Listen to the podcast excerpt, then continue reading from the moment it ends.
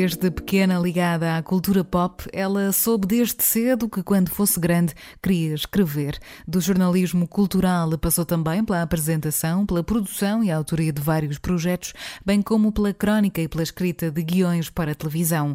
Nos últimos anos, tem explorado uma paixão antiga, a rádio, onde consegue juntar o melhor de todos os seus mundos. A palavra, a escrita, a música, as pessoas e as artes, tudo bem regado, com um toque de humor e de bondade. Na Antena 3 conhecemos-la por uma outra profissão, é a doutora Ana Correia. Mas hoje, no Fémina, quem conhecemos é Ana Markel.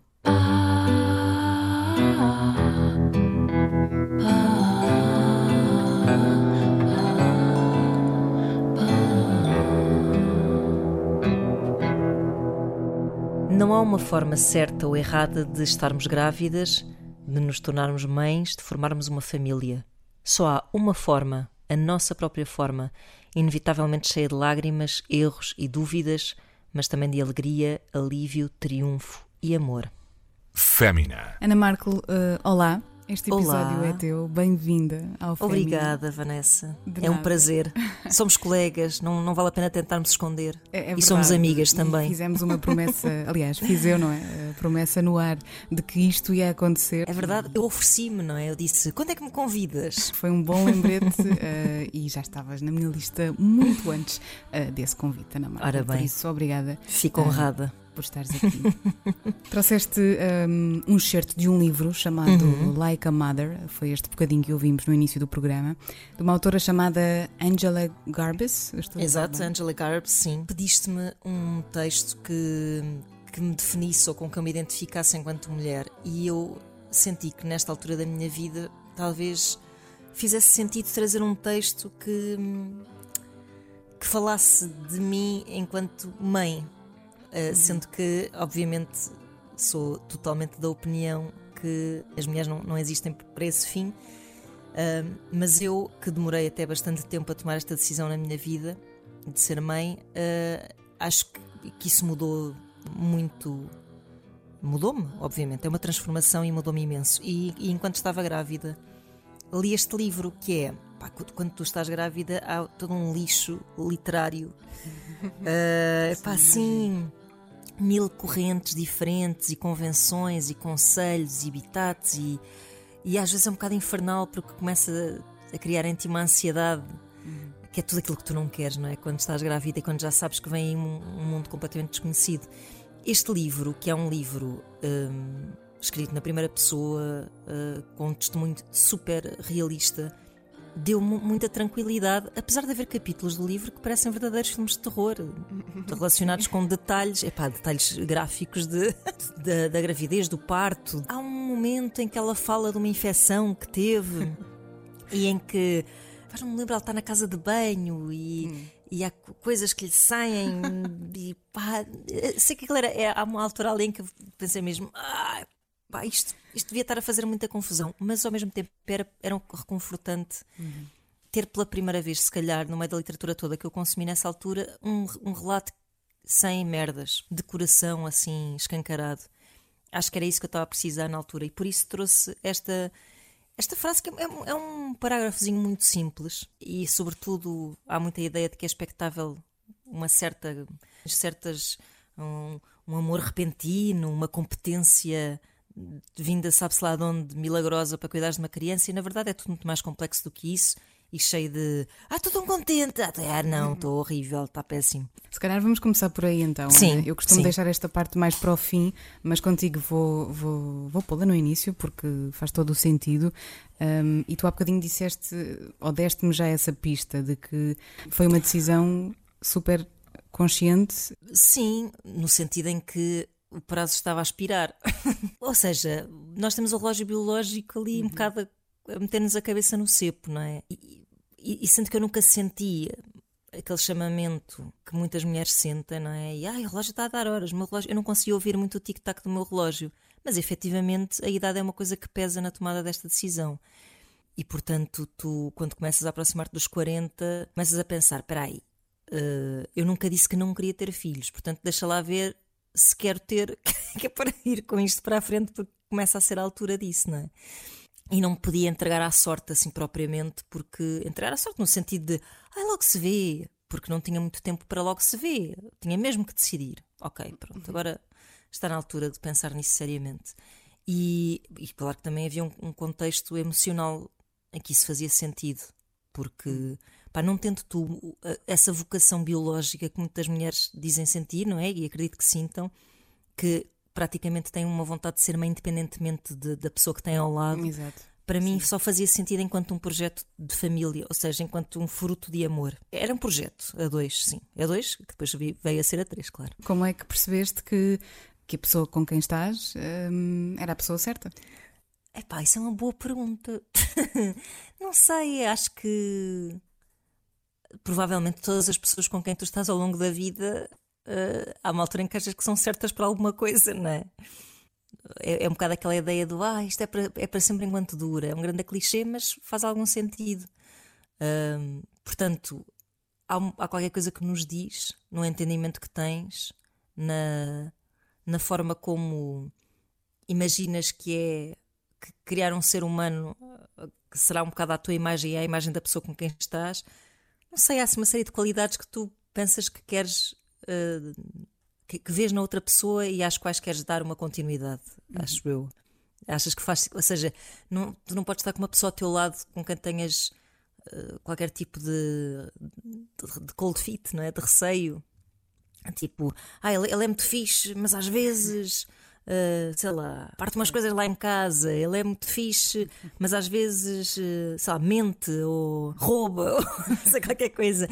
Ou seja, não pode haver assim uma adversativa propriamente, porque senão uh, é, é, sinal de que a coisa pode facilmente descambar. Isto, uhum. Digo isto em relação a relações com filhos ou sem filhos, na verdade, não é? Uhum. Não deve haver adversativas, deves pensar que é uma pessoa com quem tu, à partida, quer gostas de estar 24 horas por dia, queres estar e com quem, sobretudo, vais conseguir passar pela grande empresa que é ter um filho. Uh, porque aquelas pessoas que dizem que, que, que, têm filhos com o objetivo de salvar casamentos são maluquinhas, são uhum. loucas. Pá, não sei se essas pessoas se agarram um bocado à ideia de que enquanto estão grávidas têm alguns privilégios, eh, entre aspas, e que se calhar eh, se amenizam os uhum. conflitos durante um, uma certa altura e são o centro das atenções durante algum tempo. Não sei, não sei, não sei o que é, como é que acham que um filho pode melhorar uma relação, porque é mau para toda a gente. Se uma relação for má, é mau para a mulher, para o homem, para seja quem for, mulher, mulher, homem, homem, todas as variantes e para o filho. Pronto. Portanto, eu acho que quando se escolhe, entre aspas, porque não se escolhe racionalmente a pessoa que vai ser o pai dos teus filhos, não se sentes e, e confias. Houve uma coisa que ajudou bastante a perceber que nós tínhamos força em situações adversas, que foi quando tivemos um acidente de moto e que, epá, que, que põe muito à prova também, porque te obriga a ter uma intimidade um bocado diferente, mais relacionada com questões médicas do que com o brincar aos médicos. uma pessoa está frágil, estávamos os dois frágeis, era difícil cuidarmos um do outro e, e às vezes é pouco sexy também. Hum. Sim, mas lá está, a intimidade uh, supera qualquer. Uh, Obviamente, é, é, o segredo. É o segredo, sim, sim. Mantém-se, percebes? E, e, e renova-se. Nesta fase e nesta condição nova de mulher, tua, Ana, uhum. sei lá, nestes meses que já passaram, o que é que tens aprendido mais sobre ti também, nesta fase, nesta nova faceta da Ana Markle como mãe? Eu, eu, eu antes de. imediatamente, muito pouco tempo antes de de parir, uh, escrevi um texto numa uma revista do McDonald's para crianças. Uhum. Pediram-me um texto, eu estava muito grávida e, e ocorria-me muito a ideia de que eu, eu me ia despedir, estava a despedir-me de uma uhum. parte de mim, pronto, de alguém que eu, que eu era e que não, que não ia desaparecer, mas que se ia transformar e que, e que eu ia deixar de ouvir a minha voz interior tal como a ouvia uh, antes de ser mãe na verdade, claro que tu não notas como é que essa mudança se opera em ti, não é? Eu acho que sou a mesma pessoa, pronto. Só que noto muito que, que de facto tu deixas de ser tão autocentrada necessariamente e isso faz com que uh, pá, neuroses que tenhas uh, à volta do, do, teu eu fica um bocado terraplanada uh, pela missão que tu tens de primeiro cuidar de um ser super frágil com quem nos primeiros meses pouco interages contigo, não é? E depois, a partir de uma certa altura, que, que na verdade é a altura que está a acontecer agora, pá, começa a ganhar a personalidade e aí sim tu, tu sentes amor. Aquele amor Uh, incondicional. Aquele amor, sim, sim, sim. Uh, que, há, que há pessoas que dizem que sentem à, à nascença, Uhum. mas eu acho que tu sentes imenso medo. Ah, ah, claro que é esmagada por uma alta de sensações muito boas e muito más, mas tens muito medo, tens muita culpa, mesmo que tu leias muito sobre isso, tu cais sempre na armadilha de te culpares muito nesse processo de cuidar de um ser tão frágil. E não há, não há margem. Quando tu estás a cuidar tão, tão exaustivamente de um ser que depende de ti, não há margem para, para um amor assim que se desfruta, percebes? É, é, é, uma, é uma coisa mais, mais, mais animal, mais tens que chegar à frente e etc. E, e estás a adaptar-te e é conflituoso às vezes e tudo isso. E depois, a partir de uma certa altura, começas mesmo a sentir eh, amor por uma coisa que, que é muito mais, que já não é uma abstração, não é? Que é, um, é uma pessoa pequenina. Fémina. Com Vanessa Augusto. E medos? pensas tudo, tipo, vais andar na rua, estás com o carrinho, vem um carro, desvia-se da estrada, bate no carrinho, pá, sei lá. Depois há o medo de falhares como mãe também, pronto, isso constantemente.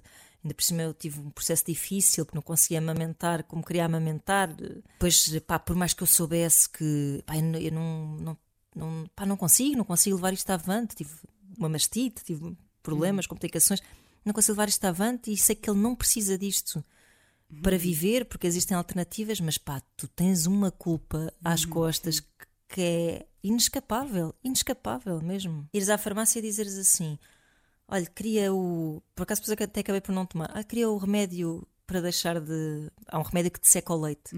E, a, e a mulher da farmácia olhar para ti a dizer: Ah, que pena, coitadinho. Estás a ver, levares com estes comentários e dizer, ah, dá mesmo vontade de mandar um murro na pessoa.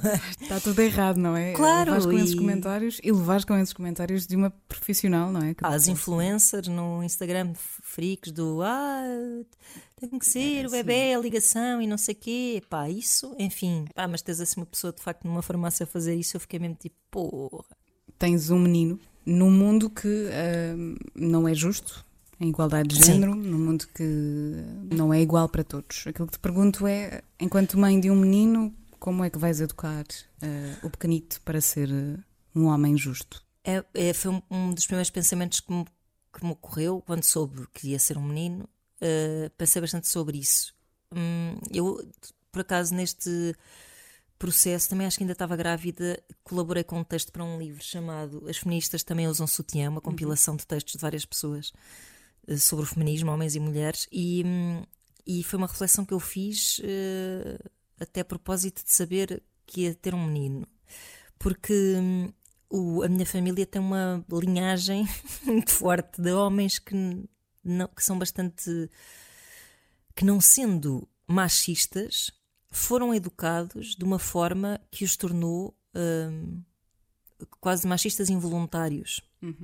Ou seja, ideologicamente percebe- percebem tudo, sabem perfeitamente o que é que estamos a falar, concordam com tudo, mas depois alimentam o sistema, eh, não sabendo, por exemplo, sobreviver eh, na cozinha ou hum, pá, não, não, não tendo eh, aquele impulso para levantar um prato da mesa, etc. E, e, e esse texto que eu escrevi para essa compilação até começava com um episódio em que o meu sobrinho hum, estávamos a fazer uma espécie de palavras cruzadas e havia um, um termo cuja definição era qualquer coisa como eh, é uma atividade eh, geralmente exercida por mulheres. Eu já não lembro qual é era a resposta, mas a resposta dele, quando eu lhe disse isto, ah, eh, vê lá, qual é é a resposta para atividade exercida por mulheres? Ele disse limpar a casa.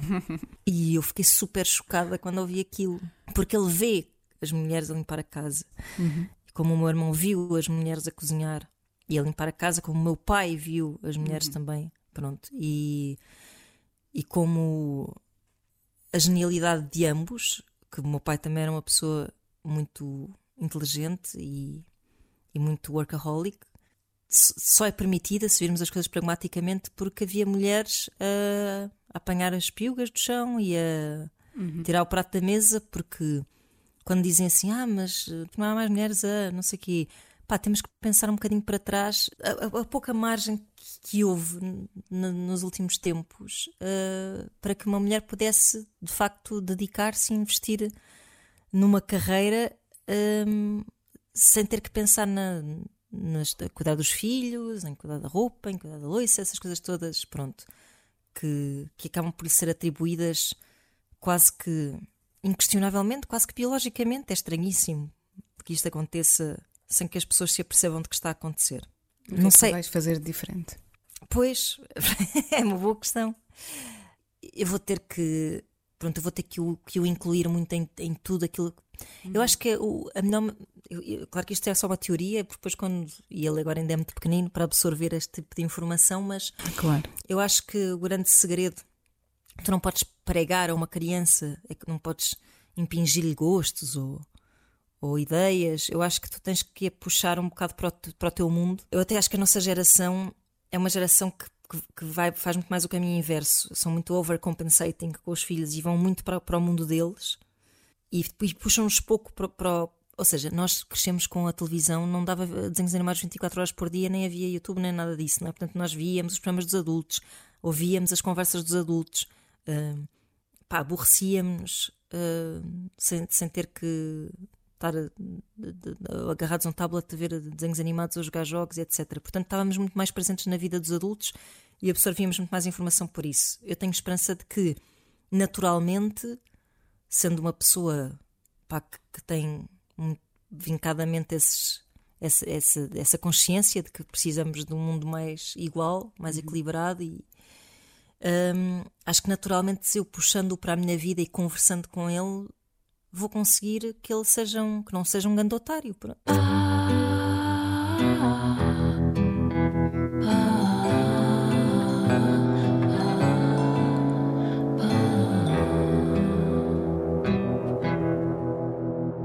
Falaste no teu irmão, no teu pai, uh, compreendo que foi neste, neste seguimento desta, desta pergunta, mas se calhar pegava por aí para te perguntar se se também o facto deles terem estado no, no, no palco, entre aspas, uhum. enquanto as mulheres estavam mais no, no backstage, foi isso.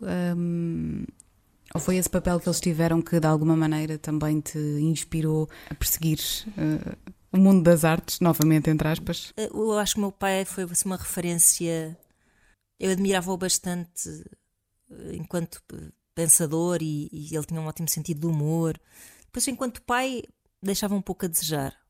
Uh, portanto, eu acho que humanamente. Uh, passo, vais chamar o teu pai ou da tua mãe? Posso dizer porque o meu pai já morreu, portanto, não estou a brincar. Uh, não, mas, mas, mas, era, mais, era mais fácil gostar do meu pai porque o meu pai era menos autoridade, não é? E a minha hum. mãe era mais autoridade. Isto também é uma coisa que vai dar à conversa que estávamos a ter sim, há bocadinho, sim, não é? Sim, sim. Pai, há muitos homens que ainda dizem: Ah, eu nunca mudei uma fralda. Eu sou, olha, eu, é, eu gosto é de brincar com os meus filhos. Pronto. Depois a mãe é uma, é uma chata do caraças. Portanto, era mais ou menos isso que acontecia. Por isso eu tinha uma ligação até bastante forte com o meu pai, e só depois com a idade, à medida que o tempo foi passando, é que eu comecei a perceber que a minha mãe é que aguentava as pontas de tudo, não é? Uhum. Um, e, e, por isso começou a crescer assim uma grande admiração por ela. Uh, mas depois, claro que. Um, e a minha mãe, apesar de não ter seguido este tipo de atividade, ela foi professora, depois uh, trabalhou no Instituto de Emprego, tinha uma profissão mais chata, por assim dizer, era uma funcionária pública, porque era mais fácil. Olha, lá está, mais uma vez, era mais fácil para ela, porque era mais estável do que ser professora, que era o que ela gostava mesmo de ser, mas que implicava que ela fosse colocada em sítios diferentes e isso ia dificultar muito uh, ela cuidar de nós, não é? Dos filhos. Portanto, também abdicou ali do, do, de alguns uh, sonhos. Mas depois, meu pai tinha, pá, tinha muito sentido humor, tinha imenso jeito para desenhar, todos nós bebemos um bocado disso. O meu irmão, surpreendentemente, porque ele era muito introvertido desde sempre, eh, enverdou por este caminho da comunicação, primeiro do jornalismo e depois do humor, que foi mesmo um, pá, um twist incrível na vida dele, uhum. que o salvou, porque tirou da sua concha. Mas nós, quando éramos miúdos, apesar de termos uma diferença grande de idades, ele é oito anos mais velho que eu, nós brincávamos uh, às rádios. Nós tínhamos programas de rádios gravados em cassete, a brincar aos jornais, os jornais dos bonecos todos que havia lá em casa, as notícias dos bonecos, o que, é que tinha acontecido na vida do Cocas naquele dia. sim, sim, ele tinha imensa paciência também para fazer estas coisas comigo. Portanto, nós já tínhamos um bocado essa essa vontade de fazer de, de nos abrirmos ao mundo. Depois, como ele era mais velho, também falava muito comigo sobre música. Os meus pais também tinham um gosto musical que estava sempre bastante presente na nossa vida e. Hum, portanto, olha, eu acho que era assim um bocado, sim, um bocado inevitável, na verdade. Uh, eu só sabia que queria estar muito ligada à escrita, se foi sempre o meu desejo. E por isso até tirei um curso de Línguas e Literaturas Modernas que não me serviu para muito. Depois tirei o curso do Senjor e achei que era a melhor maneira de escoar a minha vontade de escrever era, era indo para o jornalismo, pronto. Mas uma escrita sempre criativa. Sim. Nunca, ah, quero ser um jornalista. Não, nunca, nunca. Eu só tive sorte porque porque eu cheguei ao Senjor, ao Centro de Formação de Jornalistas, e toda a gente queria ser jornalista sério, uhum. de política e tal. E eu dizia, até disse quando foram as provas para entrar, não sei, que queria ser jornalista de cultura. E eles riam-se, tipo, ridículo. tipo, as pessoas iam fazer reportagens de, sei lá, não sei dar assim uns exemplos, mas Sim. coisas assim de sociedade. E eu ia fazer uma reportagem para o concerto, estou-me a lembrar hum. agora, para o concerto da Beth Gibbons no Coliseu. Ah, pronto. cheia de sorte, não é? Pois é, é. Mas pronto, era isto, eram estas coisas que eu queria fazer. Eles diziam que eu nunca ia conseguir e que com é sorte ia para o Correio da Manhã e que depois talvez um dia. Diziam isso. diziam. E depois, quando chegou a altura dos estágios, eles de facto queriam mandar-me para a capital, que iria acabar seis meses depois. E eu disse assim: Olha, não, eu vou tratar do meu próprio estágio. E fui-me oferecer para estagiar no Blitz. Pronto. E assim consegui moldar a minha vida e encaminhá-la exatamente no sentido que eu queria, que era fazer jornalismo musical. É disso que mais te orgulhas em ti, Ana? Ou do que é que mais te orgulhas em ti nesta fase da tua vida? De, de me surpreender por ser capaz de fazer coisas que eu não imaginava. É, como seja entregar a, os meus dias a, a um ser pequenino. Uh, é, sim, é, é essa capacidade de me surpreender. Uh, de, ou seja, eu acho sempre que não vou conseguir e, e orgulho-me de, de, me contrariar. Qual é que foi o maior desafio pessoal que já tiveste até agora? Então foi este. Não podia responder outra coisa. Sempre. Até ao fim dos meus dias, acho eu. E o maior desafio profissional? Ah, é uma boa questão. Uh, eu acho que são, são um pouco todos, uh, no sentido em que eu fiz tanta coisa. Eu fiz tudo o que queria uhum, fazer. Eu fiz uh, imprensa, fiz televisão. Televisão, por acaso, eu nunca tinha desejado muito fazer. Eu sempre quis ir para a rádio, mas tive um professor de rádio que me, não ia meter a bola comigo. mas quer dizer, eu considero-me. Um eu, eu, pico um bocado de tudo.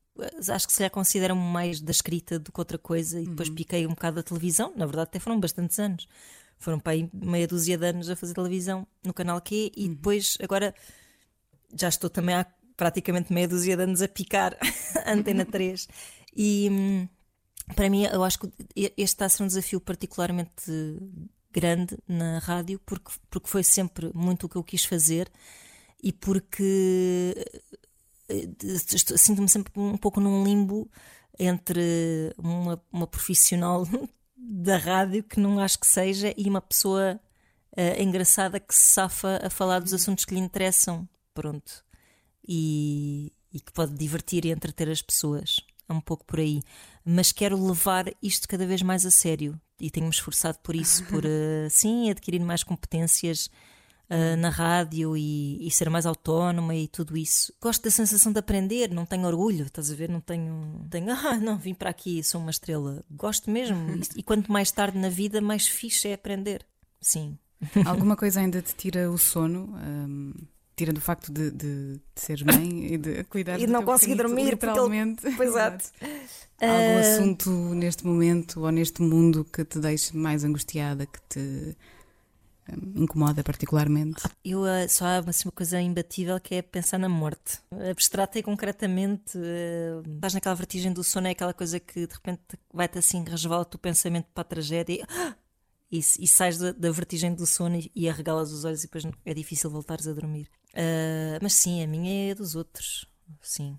Uh, são exercícios que eu faço estranhamente desde pequena e sempre antes de dormir, que é uma ótima ideia. Por isso, tive sempre assim umas maneiras de, de fugir um bocado a estes pensamentos que vêm quando uma pessoa apaga a luz. E agora, neste momento, já há alguns anos que é ouvir podcasts antes de dormir. Foi um, meta-momento. Como é que, enquanto mulher, tens lidado eh, ao longo destes anos? Porque parece-me que é um bocadinho inevitável uh, nenhuma de nós, uh, nenhum ser humano, provavelmente, mas focando-nos uh, neste, nesta condição de ser mulher, como é que tens lidado com a frustração ou com a injustiça e principalmente com a condescendência? É pá, muito mal, irrita-me muito. eu, eu, eu sinto ainda que há, muita, há muitas paredes ainda. Não é uma, eu tinha a sensação que já se pudesse falar disto como uma coisa antiga, porque há pessoas que dizem, né? Ah, isso, já não é assim. Hum. Até senti muito quando fiz televisão. A televisão é um meio uh, impiedoso para as mulheres. E eu estava num canal de cabo, que é um canal pequenino uh, que tinha muito mais a ver com ideias do que com aparências, pronto. Mas um, várias coisas, uh, sofri várias. Pronto, para já as pessoas achavam que eu, que eu não existia até aparecer na televisão. Portanto, uhum. de repente eu ao aparecer na televisão, fiquei-se para sempre irmã de Nuno Marco. Ninguém sabia Sim. que eu tinha tido anos de jornalismo antes daquilo, etc. Pronto. Depois foi uh, ser mulher, uh, apresentar programas que muitas vezes falavam de tópicos uh, como sexualidade, relações, etc. Portanto, ser uma ganda badalhoca. Uh, ou ter boa cara para fazer rádio, como eu costumo dizer, que era não ser convencionalmente bonita, tendo em conta os parâmetros de, do que é a televisão, sobretudo a generalista, e, e também não ser uma intelectual na RTP2, menos telegénica, vá, por assim dizer.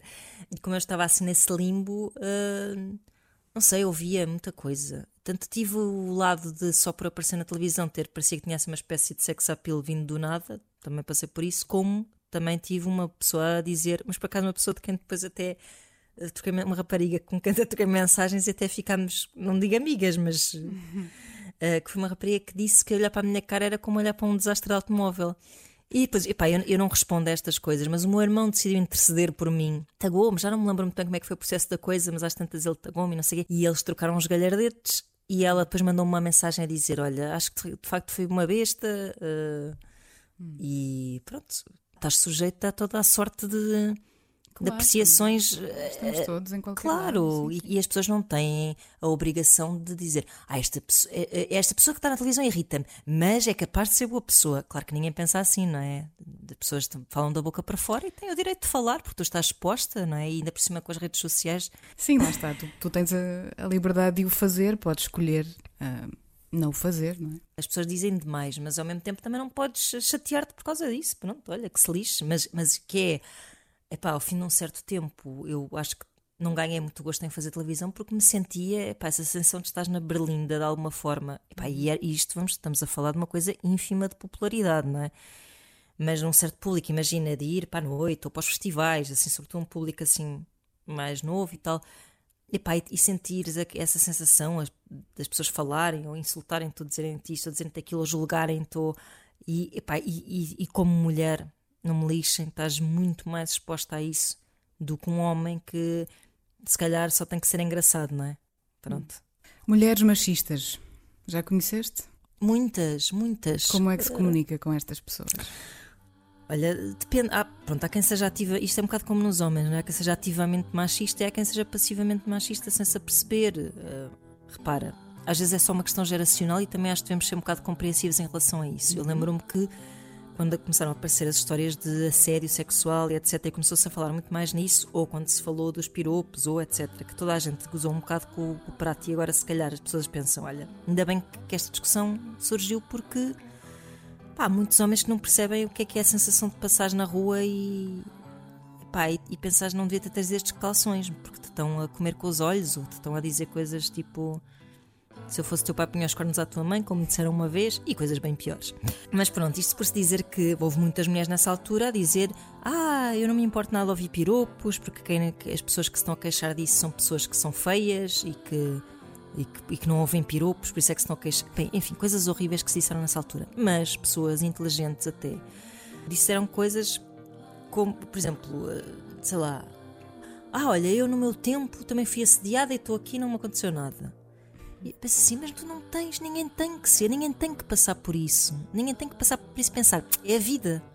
Uh, como se os homens fossem uns animais uh, incontroláveis. Ou da história do estavas a pedi-las, uh, enfim. Mas portanto, há muita gente que não percebe porque acha que não vale a pena falar-se e está-se a chamar a atenção para coisas que está-se a perder tempo e não sei o quê, porque não vive, as pessoas estão embutadas, viveu-se demasiado tempo muitos homens, aliás, que são acusados de assédio, até figuras públicas, e que vêm dizer: olha, naquela altura não era mal visto. Houve um ator brasileiro que disse isso ainda há pouco tempo. Ah, aquilo era aos anos 60, não era mal visto e tal. Mas depois, e depois perpetuou-se, perpetuou-se e as mulheres têm, têm medo de andar na rua, pronto. E depois tem que. Olha, é assim, olha, ser mulher é isto. Tem paciência. Olha, sinceramente, tu estavas-me a perguntar por educar um filho. Pá, mas se fosse uma rapariga, se calhar ia, ia ser muito mais difícil. Porque ia ter, não sei, ia ficar com o coração nas mãos, não quero nada, não quero que ninguém passe por coisas que, que eu passei, que tu se calhar passaste. Pá, sim. sim, sim. Eu conheço uma rapariga que teve um episódio assim com um desconhecido na rua de, de abuso, assim, não muito grave, mas que implicou uma queixa à polícia. E, e na polícia, ela ia com outra rapariga que, que se ia queixar do mesmo, uh, que não, não se conheciam, mas a rapariga também se estava a queixar e até se achava que tinha sido a mesma pessoa e tal. E a rapariga era loura e o polícia disse-lhe que ela devia pintar o cabelo, porque estava a chamar muita atenção por ser loura.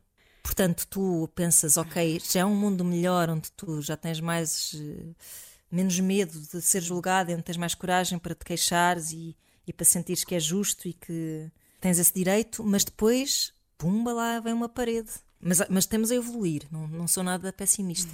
Nisto acho que, acho que, por mais que as pessoas digam, ah, e as feministas histéricas e o politicamente correto e não sei o quê, pá, tudo isto tem dado matéria super importante de discussão. Eu acho que é tudo super válido e útil e importante e, e do lado do bem, que é o mais importante. Fémina, com Vanessa Augusto. O que é que os outros já te ensinaram sobre ti própria?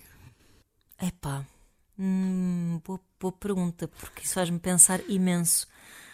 Eu acho que uh, talvez uma coisa boa na minha relação com os outros tenha sido eu perceber que se confiar, a, a confiança é-me devolvida. Ou seja, uh, eu nunca tive, ou tive muito poucas desilusões com as pessoas, muito poucas mesmo pá, vou-te dizer, pai, três, consigo. Uhum. assim mesmo grandes, não é? Tipo, não é aquelas pessoas que se perdem no meio da tua vida e tal, coisa. Aquelas mesmo assim, tipo, mesmo que magoa e que não queres mais ter contacto e etc. Pronto, uh, foram poucas. E eu conheço muita gente que é muito desconfiada ou que sempre que dá espera alguém troca. Uhum. Um, e que é aquela conversa um bocado de reality show, não é? Meu defeito é confiar demasiado nas pessoas. Pá, isso não existe. Não existe se tu és vulnerável perante os outros, é quase um, um passaporte para, para, para, uma relação de respeito. É interessante isso.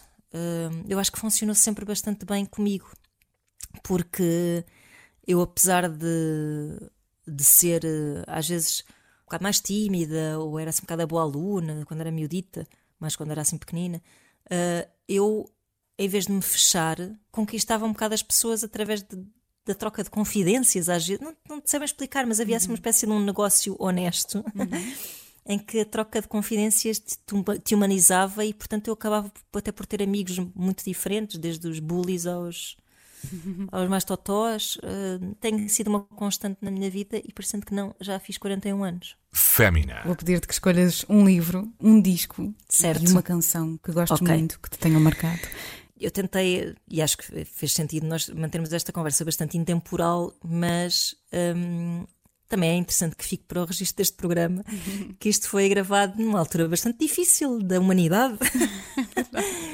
uh, estamos em tempo de pandemia, passamos muito tempo confinados uh, e isto foi assim, se calhar, o mais próximo de um flerte com o fim do mundo que, que a nossa geração já teve. E então tenho-me lembrado muito de um livro que li já há uns sei lá, dois ou três anos, que se chama On the Beach. É um livro de um autor chamado Neville Shute, um, que fala efetivamente do, do fim do mundo iminente. Mas esse é mesmo o fim do mundo. Nós não estamos a viver a iminência do fim do mundo. Mas ali sim uh, houve uma guerra nuclear e, portanto, uh, é só esperar que chegue a nuvem até ao sítio onde tu estás, porque sabes que vai toda a gente quinar.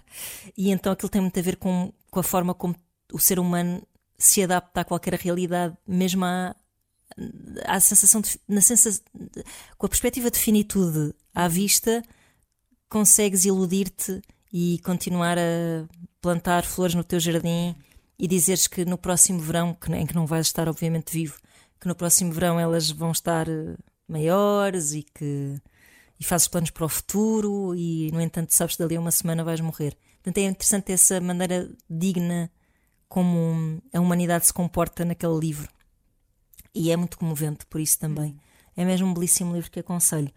Depois, um disco. Trouxe o Prince. Por acaso, o Prince é um, é, não se pode reduzir a um homem. O Prince foi super importante no meu gosto pela música, porque foi o meu primeiro ídolo e o Purple Rain, o disco, foi o primeiro disco que eu comprei.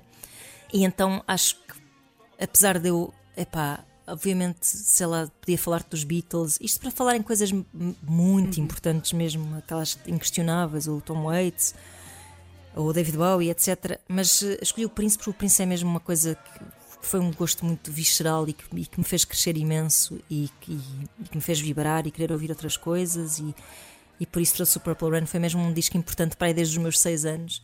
Uhum. Portanto, é, é essa a minha escolha. E finalmente, para a canção e é interessante porque acabamos por fechar fazendo um círculo. Escolhi um músico que eu adoro, que é o Father John Misty. Toda a gente sabe que eu adoro. Aliás, fiquei famosa nas manhãs da 3 por cada vez que se dizia o nome dele eu fazer Ai!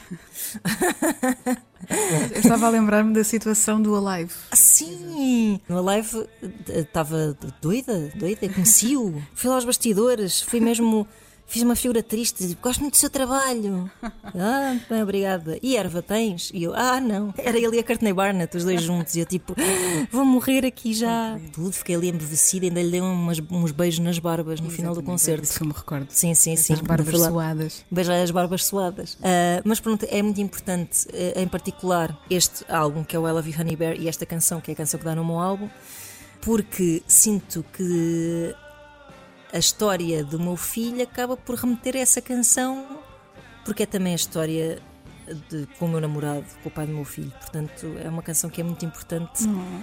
para nós e podia dizer sem ela não, não existia o meu filho, mas talvez não fosse bem assim. Acho que existia na mesma. Eh, porque é um disco em que ele se calhar até estava um bocadinho, o Father John Misty está um bocadinho menos cínico porque estava muito apaixonado apesar de ser sempre muito, epá, de ter muita verve sempre, mas pronto, é a minha escolha porque conta também a, a história do meu pequenito. Ana Marco, foi um prazer e obrigada. Foi muito bom partilhares isto connosco. Obrigada eu.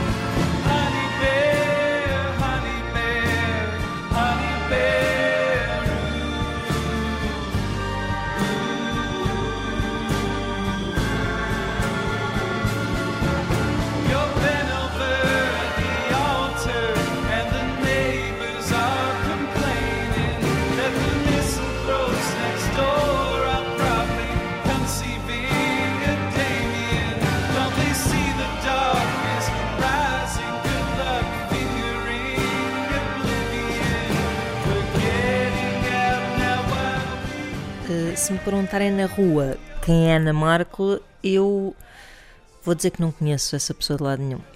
Não, eh, por acaso não anda longe da verdade, não é? Mas eh, não, eu acho que vou dizer antes de mais que é uma pessoa, uma falsa extrovertida, portanto, que é uma pessoa muito mais tímida do que se imagina e por isso uh, deem-lhe uma chance quando a conhecerem. Ela não é muito boa a meter conversa, apesar de algumas pessoas dizerem o contrário. Um, Custa-me um pouco a conversa de circunstância e tal, cobrar de gelo, mas aos poucos estou a chegar lá.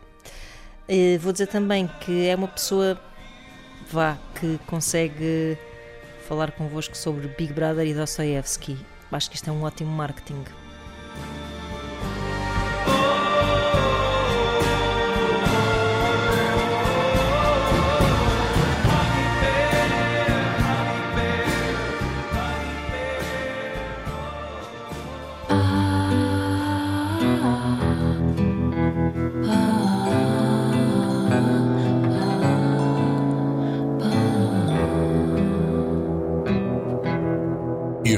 Está disponível na RTP Play, Spotify e Apple Podcasts.